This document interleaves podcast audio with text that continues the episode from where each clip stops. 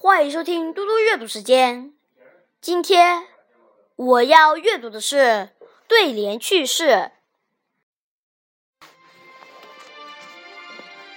窃国大盗袁世凯一命呜呼之后，全国人民奔走相告，手舞足蹈。这时，四川有一位文人，声言要去北京为袁世凯送挽联。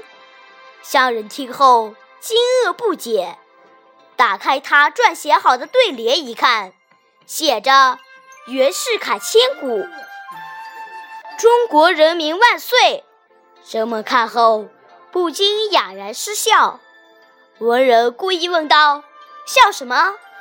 一位心直口快的小伙子说：“上联的袁世凯是三字，怎么能对得住下联的中国人民四个字呢？”文人听后笑着说：“对了，袁世凯就是对不住中国人民。”谢谢大家，明天见。